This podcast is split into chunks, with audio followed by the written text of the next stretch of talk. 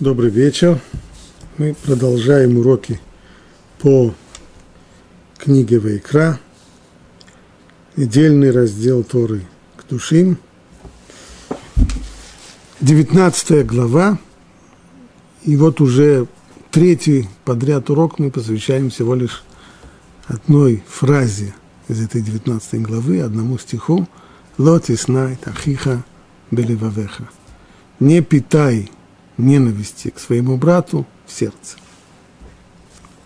Первый урок на эту тему мы посвятили в основном разбору вопроса о том, почему сказано «не питай ненависти в сердце». Значит ли это, следует ли понимать текст буквально, то есть, что запрет Торы, который высказан в этом стихе, распространяется только на скрытую ненависть, которую человек питает в сердце – и не проявляет ее внешне.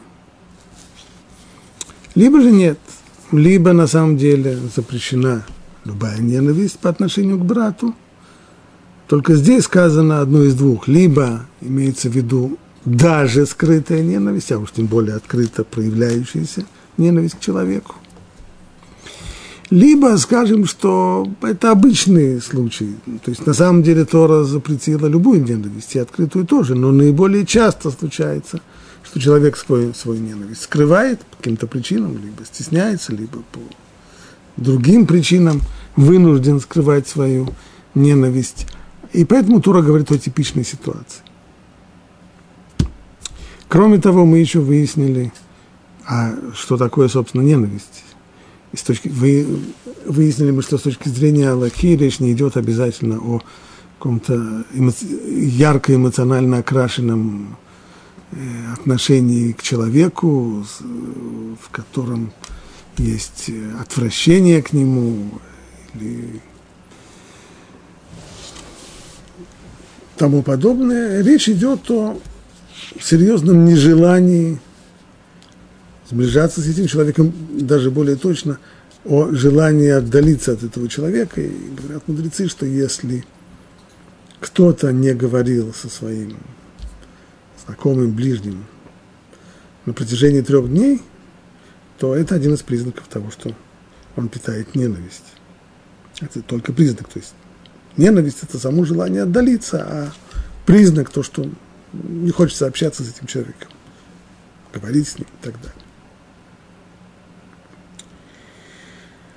Второй урок мы посвятили вопросу о том, есть ли исключение.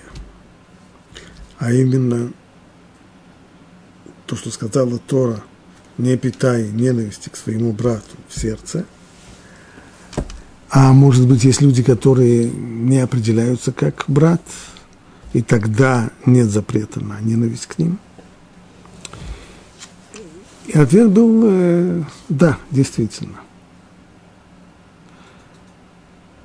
Как это говорит Талмуд, ведь сказано в Торе, если увидишь, как человек, которого ты ненавидишь, если ты увидишь осла, который принадлежит человеку, которого ты ненавидишь,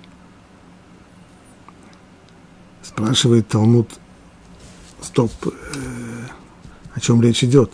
Ведь Тора говорит только о нормативных людях. Как же может Тора говорить о, о ситуации, в которой я вижу осла с поклажей, который гнется под этой поклажей, надо ему помочь, но довольно быстро выясняет, что он принадлежит человеку, которого я ненавижу. Но ведь есть же запрет на ненависть. Что же Тора говорит о человеке, который нарушает этот запрет? Стало быть, говорит Талмуд в трактате Псахим, мы вынуждены сказать, что есть исключения. Например, в ситуации, в которой человек знает, ему доподлинно известно, например, видел своими глазами, как другой человек нарушил какой-то из запретов Торы. В этом случае он грешник, он преступник, и его можно ненавидеть. Более того, говорит Талмуд, может быть, даже есть мецва ненавидеть такого человека, не только разрешение, но и мецва, то есть богобоязненность, страх Божий и честность человека, она проявляется в том, что он – испытывает ненависть по отношению к тем, кто нарушает эти законы, в которые он верит, и это правильное отношение.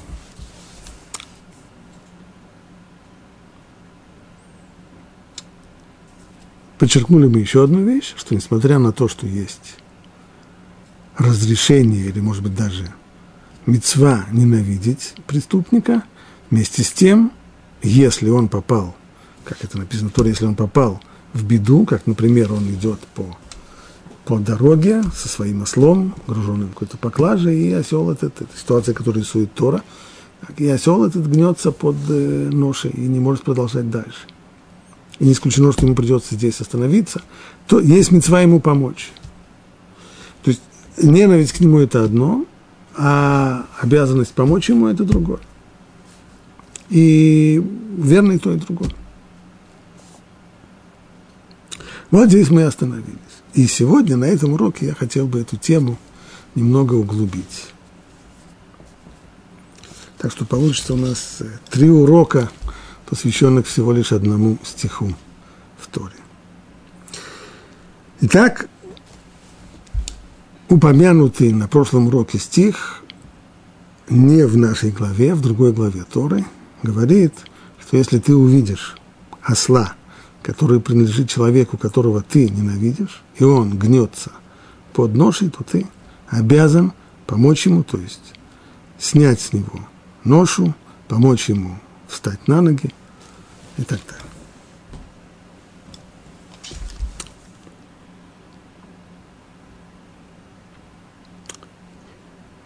В,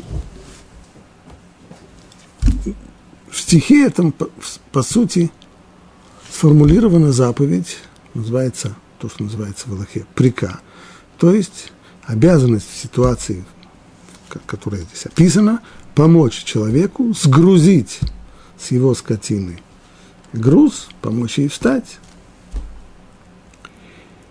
Может быть, другая ситуация. То, что называется в Талмуде Тейна. А именно, я вижу, как человек, ему нужно, наоборот, нагрузить поклажу, ему нужно взвалить груз на его скотину. И одному это трудно сделать. Он нуждается в помощи, без моей помощи он не сможет это сделать. Это тоже заповедь Торы. Есть в этом тоже мецва. Так вот, Талмуд в, в трактате Бавниция,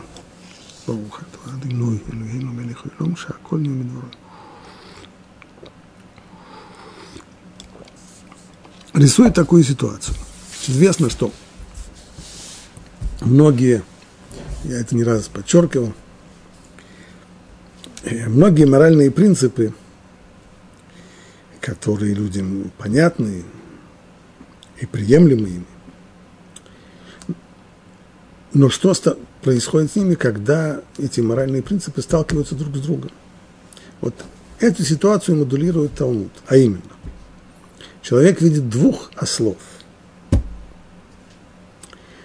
Один падает, гнется, падает под ношей. Ему нужно, этому ослу нужно помочь, точнее помочь хозяину этого осла.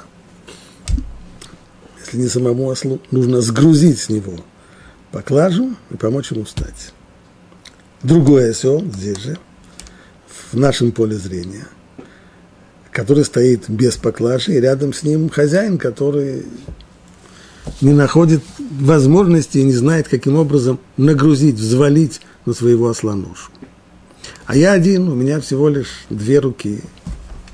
И я могу либо помочь этому, либо помочь тому. Кому из них я должен помочь? Более того, говорит Талмуд, еще больше усложним ситуацию.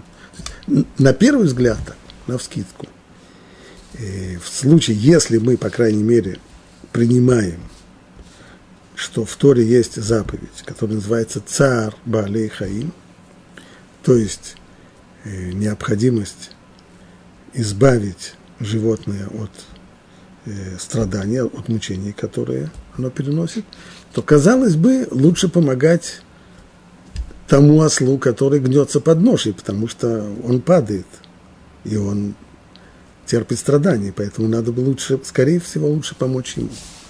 Талмуд усложняет ситуацию, а именно, До сих пор я смотрел на ослов. Значит, один осел, с него нужно сгрузить поклажу, снять, а на другого, наоборот, взвалить поклажу. Но когда я смотрю на хозяев, то выясняю, что один из них человек, которого я люблю, а второй человек, которого я ненавижу. И получается это, причем так, что взвалить поклажу, тот осел, на которого нужно нагрузить, он принадлежит тому, кого я ненавижу, а осел, с которого нужно снять поклажу, он принадлежит человеку, которого я люблю. Ну, что же мы будем выбирать? Говорит Талмуд, в данном случае следует выбрать того осла, на которого нужно взвалить поклажу. Почему? Потому что в данном случае словами Талмуда побороть свое злое начало, побороть свой яйцер, это предпочтительнее всего. Предпочтительнее помощи, предпочтительнее, чем, чем э, царь Бали Хаим, чем страдание животного. Страдание животного – это, конечно, важная вещь. Но необходимость преодолеть свое жлобство, необходимость преодолеть свой яйцерара важнее всего. В чем здесь мой яйцер? В том, что я ненавижу человека. И если я питаю к нему ненависть, то с ней надо бороться. Так получается из этого отрывка Талмуда. Поэтому, и это вполне естественно, если я подхожу к человеку, он не может сам нагрузить эту поклажу.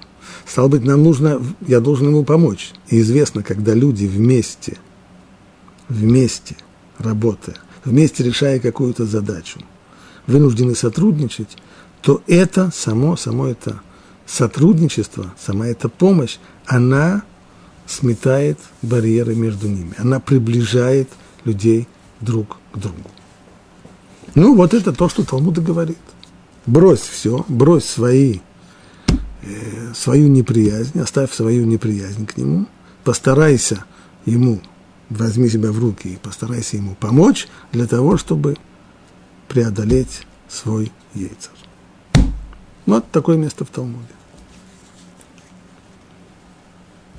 Комментируя этот отрывок в Талмуде, Тусафот задает следующий вопрос. Ведь мы упоминали это уже на предыдущем уроке, в начале этого урока, что в другом трактате Талмуда говорится, что если Тора говорит – стихе, что когда увидишь осла, который принадлежит человеку, которого ты ненавидишь, и спрашивает там Талмуд, как же, как же так? Ведь нельзя же испытывать ненависти к человеку. А Тора-то говорит о нормативных людях.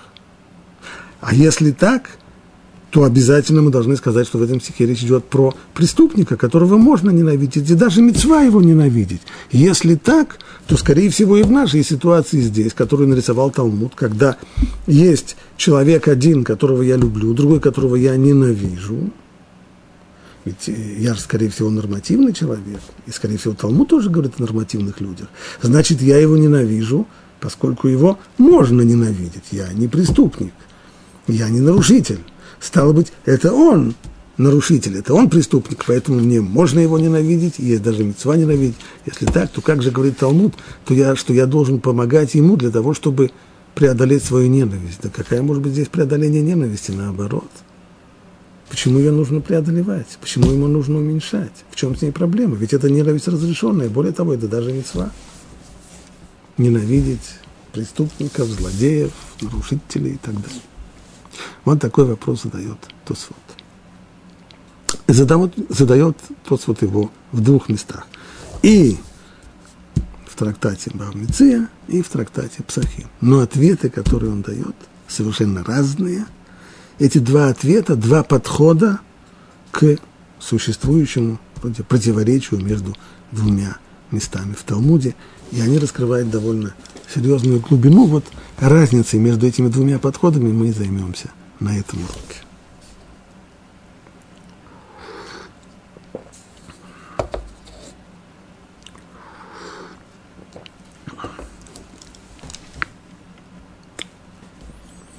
В трактате Баумиция может быть, начнем наоборот. Начнем с ответа Тусовод в трактате Псахим. При этом Тусовод следующую вещь. Так же, как и в стихе мы предположили, что речь идет о нормативном человеке, который ненавидит, потому что разрешено ему ненавидеть, ибо объект его ненависти – преступник, нарушитель, которого можно и даже мецва ненавидеть. Точно так же и в Талмуде речь идет о разрешенной ненависти.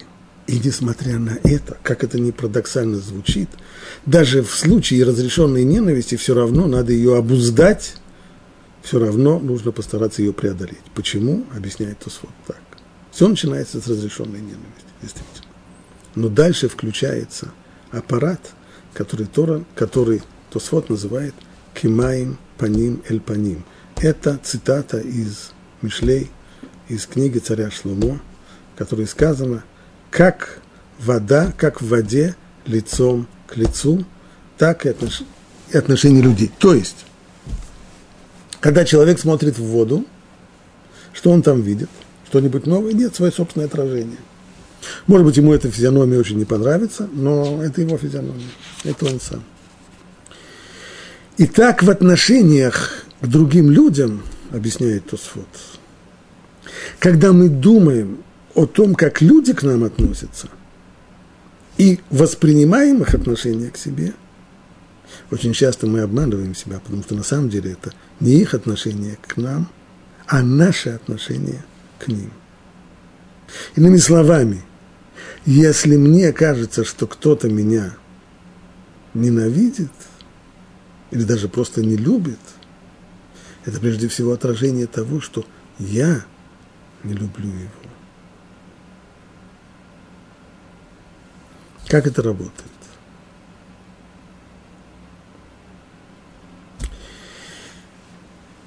Человек возненавидел кого-то.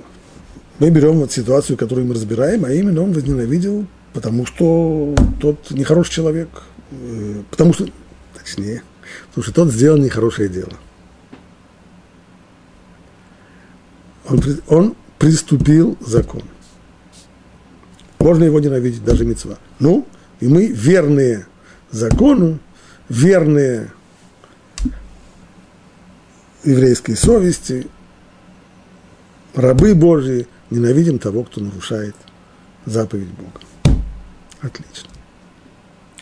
Но в тот момент, когда мы кого-то ненавидим, то мы излучаем определенные волны ненависти, которые объект нашей ненависти воспринимает. Язык телодвижений, тон речи, даже взгляд выдает нашу ненависть. И это даже при том, что мы думаем, что мы никак ее не проявляем. Только маленький пример. когда мы кого-то, э, кому, кому-то симпатизируем, то зрачки у нас широко раскрываются. Наоборот. В случае антипатии, когда кто-то нам не нравится, зрачки наши сужаются. И хотя мы не контролируем подобного рода вещи, а уж тем более мы не контролируем свой язык телодвижений, как как наши руки идут по отношению к этому человеку, или в какой позиции наши ноги стоят. Мы не обращаем на это внимания.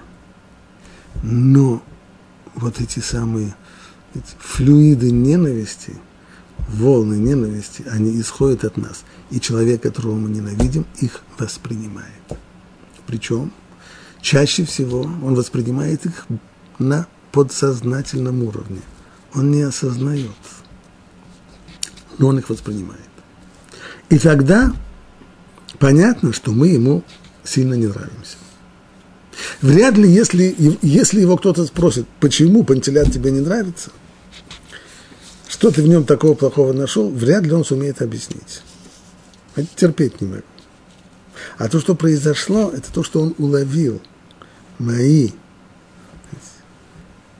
признаки отрицательного к нему отношения – но, естественно, никто из нас не любит тех, кто не любит нас. Что происходит в этот момент? Возненавидев меня, он начинает уже посылать мне свои признаки ненависти. У него зрачок сужается. У него язык телодвижения передает мне, что я тебя терпеть не могу. А я это уже воспринимаю. И вот в этот момент то, что происходит, объясняет Тосфот. Здесь я уже убеждаюсь, что этот человек не только просто так нарушитель. Можно было себе подумать, что ну, он нарушитель, преступник, но симпатичный. Нет, он отрицательный тип. Как он ко мне относится? Я чувствую, что я его все больше и больше ненавижу. Но вот эта ненависть добавочная, дополнительная ненависть, на нее уже нет никакого разрешения. Она уже запрещена. Она, скорее всего, неизбежна. Ибо в тот момент, когда мы ненавидим человека, то как... И вот здесь вот включается этот процесс кемаем по ним по ним, как в воде, лицом к лицу. То есть то, что я ему, мое отношение к нему экранируется, оно исходит от меня, воспринимается им и отражается в мою сторону, и я снова его воспринимаю. И вот теперь уже я его ненавижу не только как преступника, а вообще как противного и гадкого человека, который меня ненавидит, который меня не любит, не знаю за что. Вот это уже ненависть запрещенная, на нее нет никакого, никакого разрешения, никакого оправдания. Поэтому и говорит Талмуд, так объясняет Тусвот, что даже в случае, когда мы возненавидели человека за дело и имели на то разрешение, все равно ненависть нужно обуздывать.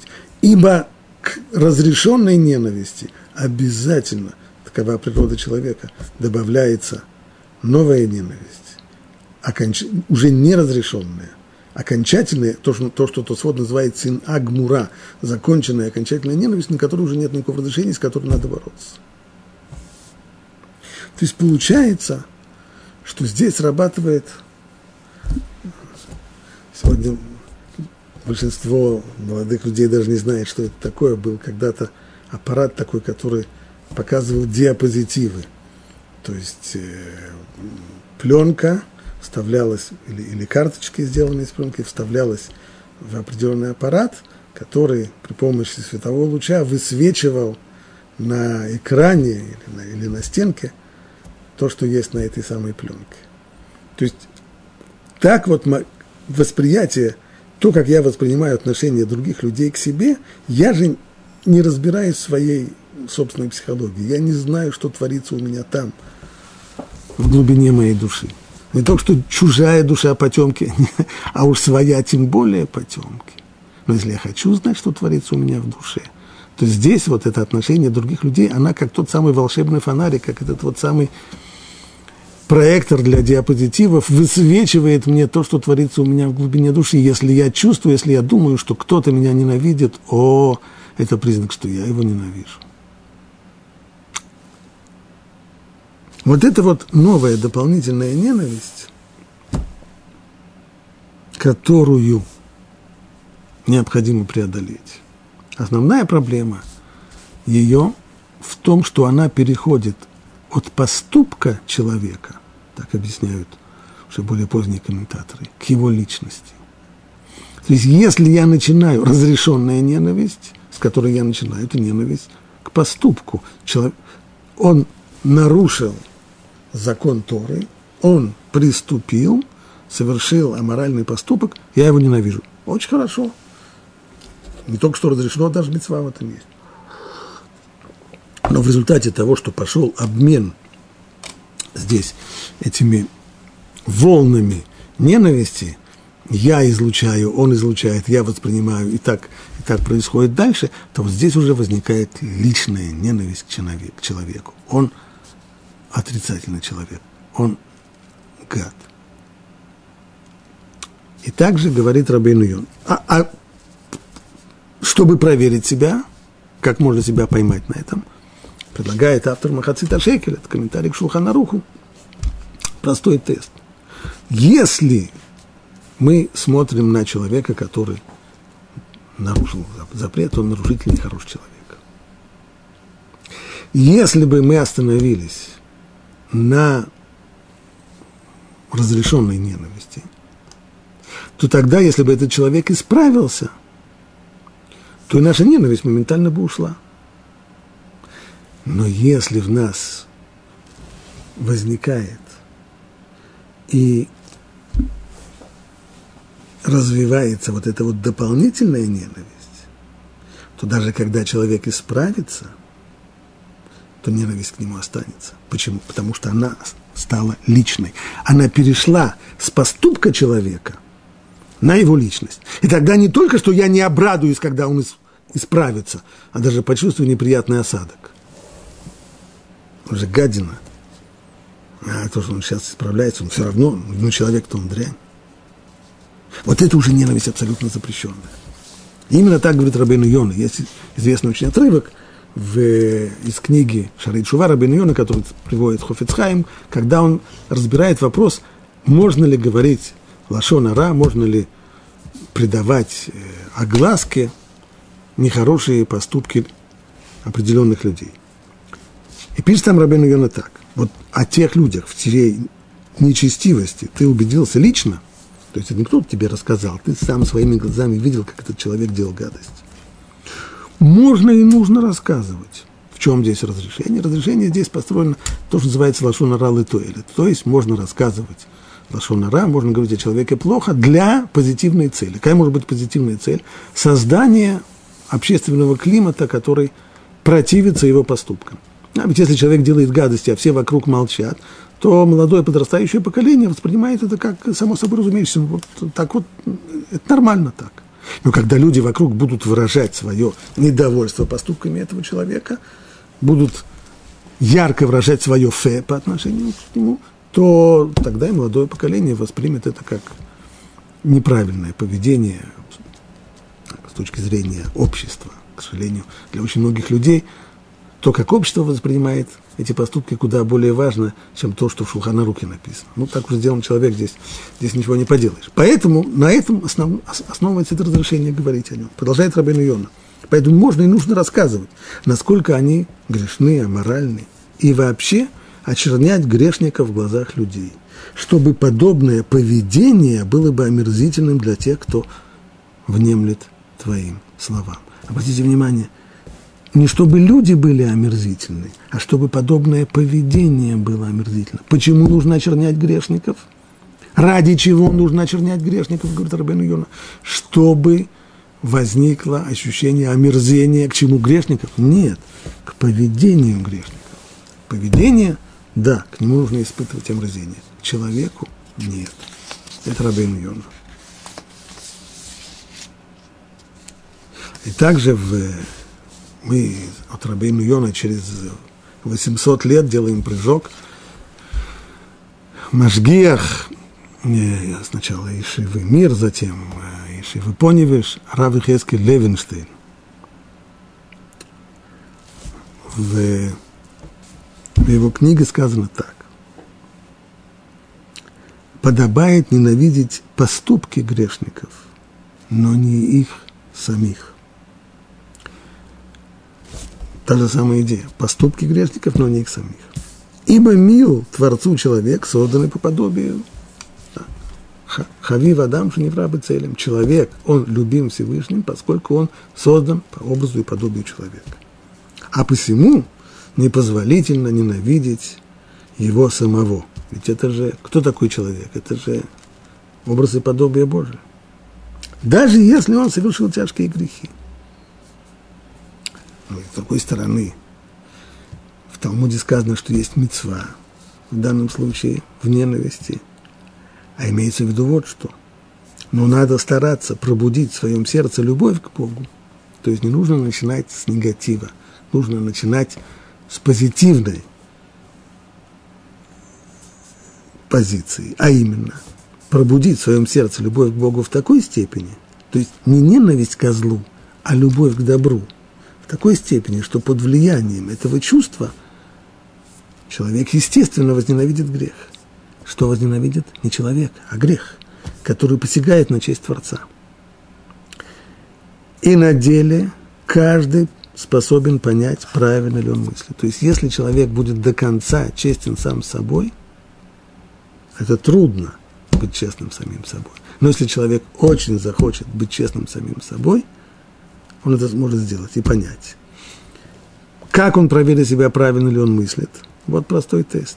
Спросит себя человек, желает ли он бед и гибели злодеям, или же испытывает снисхождение грешникам и в сердце молится об их раскаянии. То есть, что человек испытывает, когда он видит грешника? Он желает в своем сердце, чтобы ты сдох, или он желает в сердце, чтобы ты исправился? Вот этот вот тест. И если человек честно ответит себе на этот вопрос, он сумеет знать, правильная ли у него ненависть в сердце, либо та ненависть, которую нужно преодолеть. А когда видит у них признаки исправления, преисполняется радости. Но, конечно же, это тяжелейший труд. Может человек быть честным самим собой? Да, конечно. Но это тяжелейший труд. Найти вот эту тонкую грань между ненавистью к злу и сочувствием к людям, которые его творят. Так писал Навахинский Левинштейн. Ну и уже упомянутый мой отрывок из э, из Тани. В книге Таня он пишет следующим образом. Там не проводится вот грань между поступками человека и личностью человека, там грань проводится другим образом. Но тоже понятно, что при всем при, то, что, при том, что может быть э, разрешенная позволительная ненависть, при всем при том, есть и другая сторона. Вот что он пишет.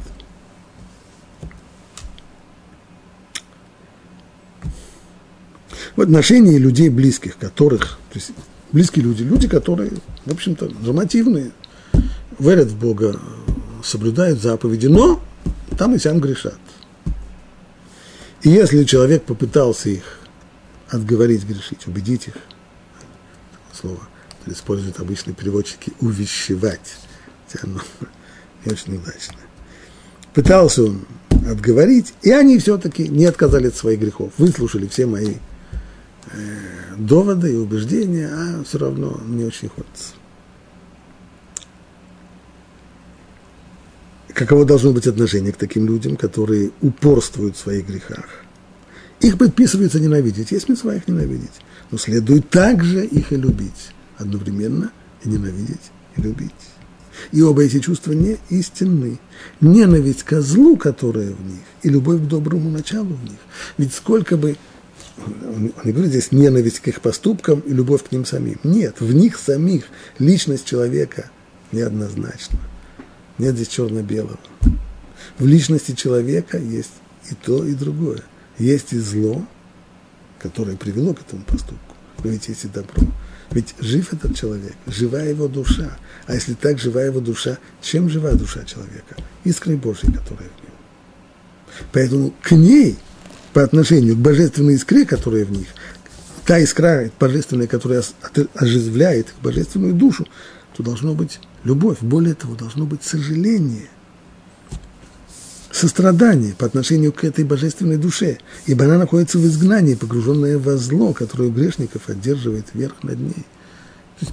эта самая искра Божия в человеке, она погружена во зло, ведь перед нами человек преступник. Даже если мы не будем различать между его поступками и его личностью, нет, самой личности его, если он сделал это зло, то зло теперь засело. Может быть, оно было причиной этого зла или следствием этого зла, ведь каждый гадкий поступок, он возбуждает в человеческой личности зло. Есть обратная связь. Не только зло в душе приводит к плохому поступку, но и плохой поступок зарождает зло в душе.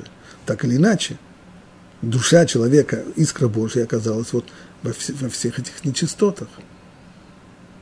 Поэтому должно быть здесь сострадание, сожаление к такому человеку.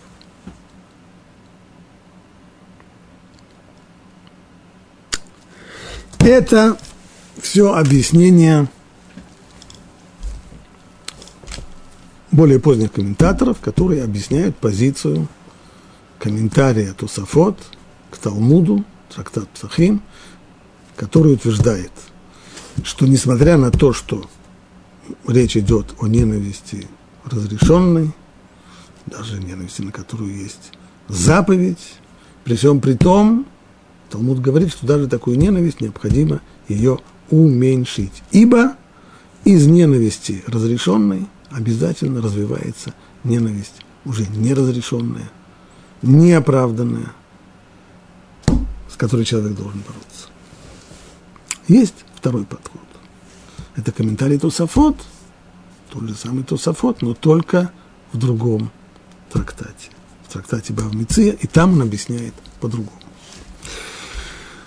Там его, там вот это вот противоречие между тем, что говорит Талмуд, что нужно помочь тому, кого я ненавижу, для того, чтобы свою ненависть преодолеть, и между тем, что сказано в другом месте, что если уже разговор идет о том, кому, в, в Торе идет разговор о том, кому мы ненавидим, то имеется в виду это только разрешенная ненависть. То есть вот говорит, да, это в Торе так. В Торе действительно там это правильно, как утверждает Талмуд, речь идет только о нормативных людях. Если Тора говорит о человеке, которого я ненавижу, значит, что у меня есть разрешение на, на то, чтобы его ненавидеть. Это преступник, человек, который совершил грех. Но когда Талмуд рисует ситуацию, моделирует этот самый конфликт, когда я вижу конфликт, когда я вижу двух ослов, с одного нужно сгрузить, а другого нужно нагрузить. Один принадлежит человеку, которого я люблю, второй принадлежит человеку, которого я ненавижу. Здесь речь идет о неразрешенной ненависти. То есть преступник здесь не тот, кому принадлежит осел, а преступник здесь тот, кто его ненавидит. Так и да, речь идет о человеке, который нарушает закон, он ненавидит. И именно поэтому, говорит Талмуд, что вот эту ненависть необходимо преодолеть. Только поэтому. Но если бы речь шла о настоящем преступнике, которому принадлежит осел, то по отношению к такому преступнику нет никакой необходимости бороться со своей ненавистью. Ненависть – это разрешенная, и, и нет необходимости ее уменьшать. А она не только разрешенная, но и заповедная. Это совершенно другое мнение, которое противоречит всему тому, что было сказано до сих пор. Это совершенно другая позиция. С этой точки зрения не видно, чтобы была необходимость разделять между поступком, отвратительным поступком человека и его личностью.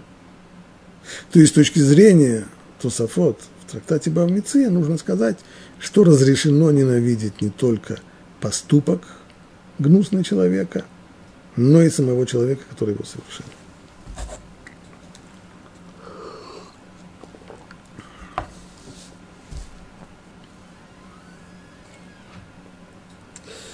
Ну, если у нас есть два подхода, то поскольку речь идет, в общем-то, здесь о заповеди, имеющей совершенно... Это не общие, общие разговоры на этические темы. Разговор здесь идет о конкретных правилах, этических правилах поведения. Аллаха. Как здесь Аллаха? То есть, если я задам вопрос, можно ли мне ненавидеть личность человека, который совершает гнусные поступки, который приступает законы Торы, могу ли я его ненавидеть лично, и должен ли я делать усилия для того, чтобы в себе эту ненависть подавить. Ахофицхайм в своей книге Хофицхайм утверждает, что на практике следует принять, следует действовать по мнению Тософот в трактате Баумице, то есть разрешая личную ненависть к преступнику. И утверждает, что нет необходимости и нет нужды ее уменьшать. При всем при этом, при всем при том, при всем при том, что нам разрешено ненавидеть нечестивца, говорит, Хофицхайм есть ряд условий. И он перечисляет четыре условия, Если эти четыре условия соблюдаются, то можно ненавидеть человека. Если хотя бы одно из них не соблюдается, нет никакого разрешения. Давайте посмотрим эти условия. Первое. Должно быть совершенно, нам, должно быть совершенно очевидно, что человек действительно совершил этот гнусный поступок. То есть не то, что нам кто-то сказал, не то, что нам кто-то рассказал, а то, что либо мы видели слова своими глазами, либо два свидетеля показали, либо даже еще один вариант. Есть упорные слухи, с одной стороны, и ряд, назовем это в кавычках, улик, то есть ряд обстоятельств, которые подтверждают слухи, ходящие об этом человеке. Вот в этом это первое условие. В таком случае мы тоже считаем, когда есть вот сочетание упорных слухов плюс э, подтверждающие обстоятельства, мы можем считать, что, мы, что есть очевидность того, что действительно этот поступок был совершен. Это первое. Второе условие, что был этим человеком нарушен, очевидно, запрет Торы. Если человек нарушает только запрет мудрецов, то, что называется мидрабанан, нет никакого разрешения на ненависть к нему. Это не значит, что такой человек праведник. Безусловно, нет. Но ненавидеть его нет разрешения. Все то, о чем говорится там в Талмуде, что есть мецва ненавидеть преступника, имеется в виду человек, который нарушил запрет Торы. Это второе условие. Третье условие.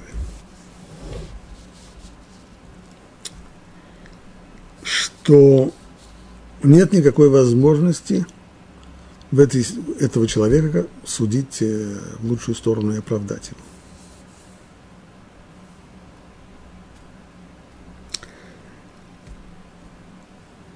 Ведь часто, мы говорили об этом достаточно подробно, когда я вижу, мне кажется совершенно очевидно, что человек здесь совершил гнусный поступок. При всем при том иногда бывает, что на самом деле нам это только показалось, что все было все было очень-очень похоже. Так, так действительно происходит, когда когда люди делают гадость, но в данном случае это не... Ну, даже если мне очевидно, ну, я своими глазами видел все, вот, вот, все своими глазами. Но при всем при том часто бывают определенного рода оправдания. Когда я понимаю, что человек э, по какой-то причине вынужден был так поступить, он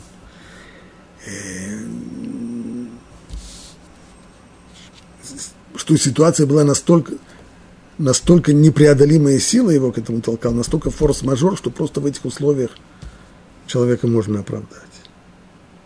Вот если нет возможности его оправдать, это третье условие, тогда можно его ненавидеть. И сейчас мы подходим к четвертому условию, самому сложному. Даже когда ясно, своими глазами видели точно, что человек нарушил. И никакого оправдания серьезного мы ему не нашли. И нарушил он запрет Торы – а не постановление мудрецов. Но при всем при том, Рамбам пишет, что разрешение ненавидеть, оно вступает в силу только после того, как мы попытались разубедить этого человека. После того, как мы с ним поговорили, привели ему достаточно много аргументов, чтобы объяснить, что так делать нельзя, и что так делать плохо. И постарались его отговорить, а он не послушал. Вот только после всего этого есть разрешение ненавидеть. И это самая сложная здесь вещь, потому что чаще всего мы предпочитаем, как уж наша природа, ненавидеть тихо в сердце и не, не высказывать своих претензий другому человеку. Более того, даже если мы высказываем, то мы высказываем вовсе не для того, чтобы отговорить его, а для того, чтобы дать, когда кипит наш разум возмущенный, дать пару выйти, дать своей, своим отрицательным эмоциям возможность выплеснуться. То есть мы, в общем-то, наезжаем, как сегодня на современном сленге говорят на человека, а не пытаемся отговорить его совершать плохие поступки. Поэтому очень часто на практике разрешения ненавидеть не будет. Именно из-за того, что мы не попытались человека отговорить. Более того, мнение Хазуныша – следующее. В, уже, уже в Талмуде содержится высказывание Раби Лазар бен Азария, который сказал, я вовсе не уверен, что в, в этом поколении кто-нибудь умеет по-настоящему увещевать, кто, кто-то умеет так критиковать человека, чтобы тот высказать ему критику таким образом, чтобы тот исправился и отказался от своих поступков. То есть умение поговорить с человеком, убедить его отказаться от неблаговидных поступков, это, это искусство. Уже Раби Лазар бен Азария 2000 лет тому назад высказывает сомнение, если в его поколении люди, которые могут это сделать, а уж тем более в наше время. Поэтому еще ряд средневековых авторов писали, что по отношению к, по отношению к людям, э,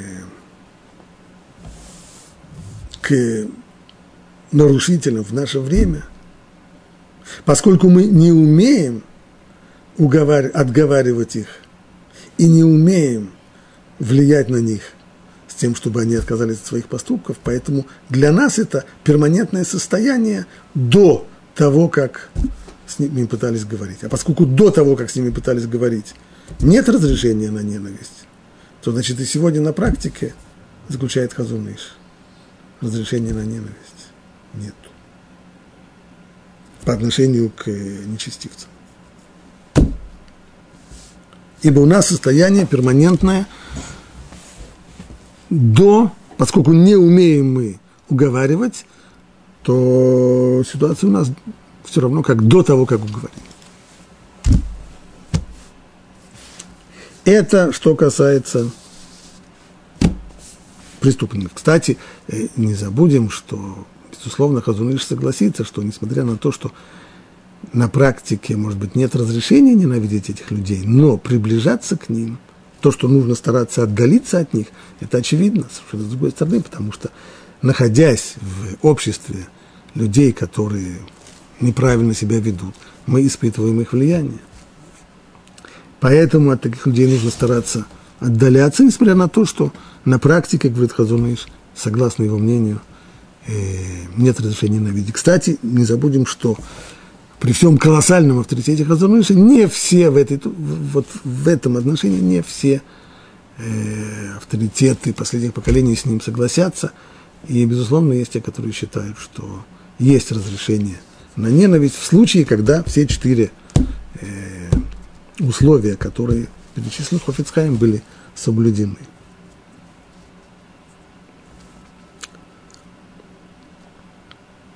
Понятно, что с, того момента, как человек исправился, нет никакого разрешения его ненавидеть. И еще одна важная вещь, даже те, которые разрешают ненавидеть, это только в случае, когда сам человек не грешен тем же самым грехом.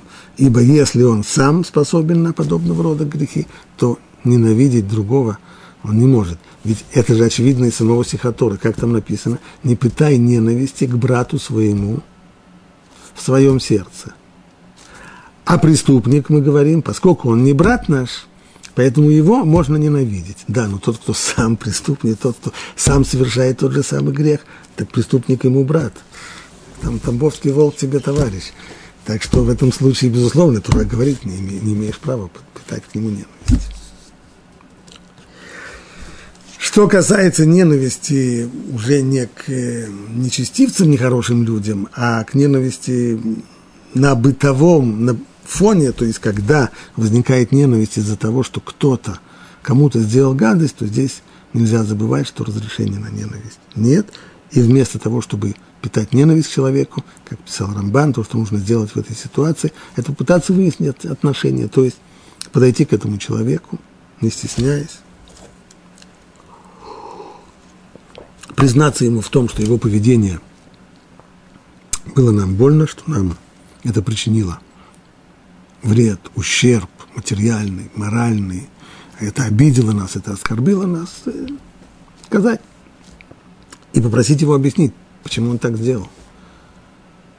Для чего? Для того, чтобы либо может выясниться, что на самом деле это он так не делал, либо у него были какие-то оправдания, либо, когда у человека нет никаких оправданий, просто чтобы он выразил сожаление и извинился.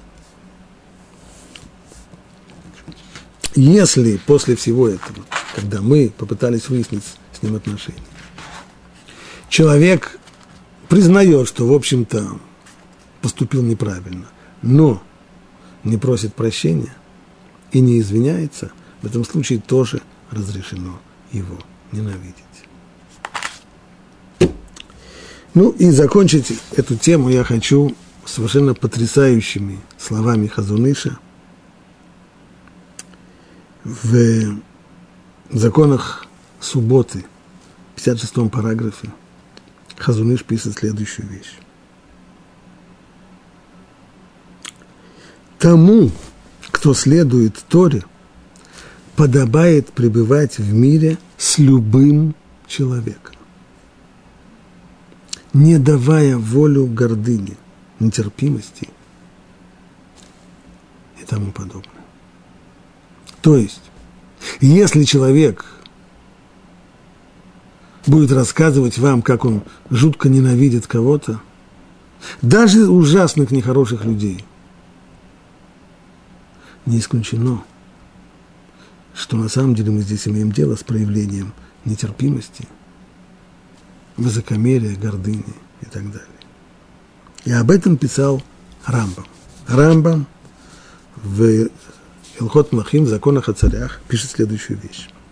Как же, как не подобает мудрецу гневаться и мстить своим обидчикам, если те содеяли это по слабоумию, так недостойно ненавидеть и тех, кто духовно беден, и его душевные качества – далеки от совершенства.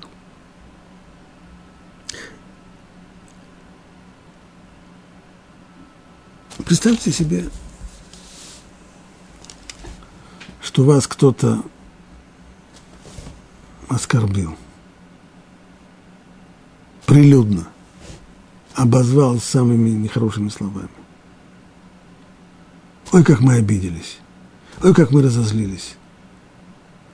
И вдруг выясняется, что человек больной психически. Он живет здесь, в Остеле, не так далеко отсюда. Там, э, там еще есть больные. Там и Наполеон есть, и еще там.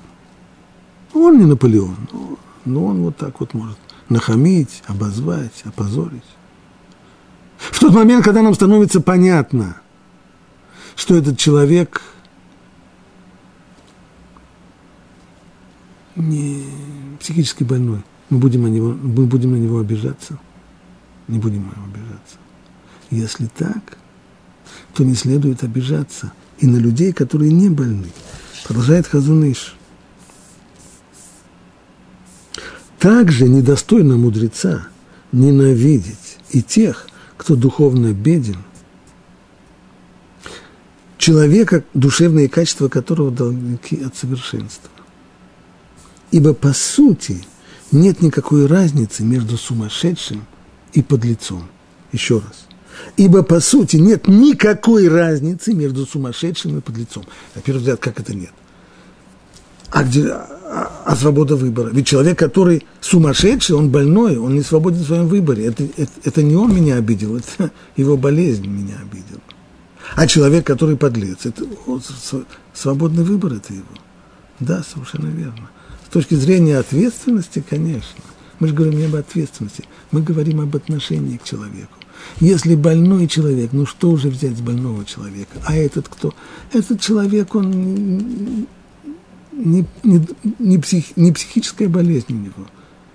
Он душевно больной тем, что у него его качество, его характера таковы, что он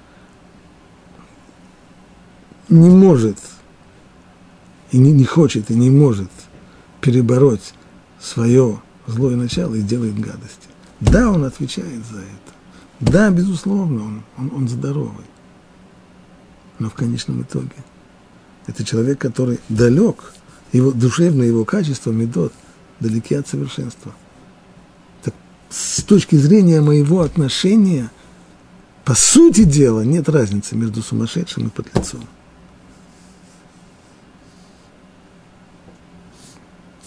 И вот такое отношение, которое руководствуется разумом, а не эмоциями, в этом-то большая сложность. Когда мы видим таких людей, у нас, в нас пробуждаются эмоции. И с точки зрения эмоций, конечно, у нас возникает к нему отрицательное отношение ненависть. Но если человек будет руководствоваться разумом, а не эмоцией, тогда, вот тогда, человек будет жить совершенно другим образом жизни.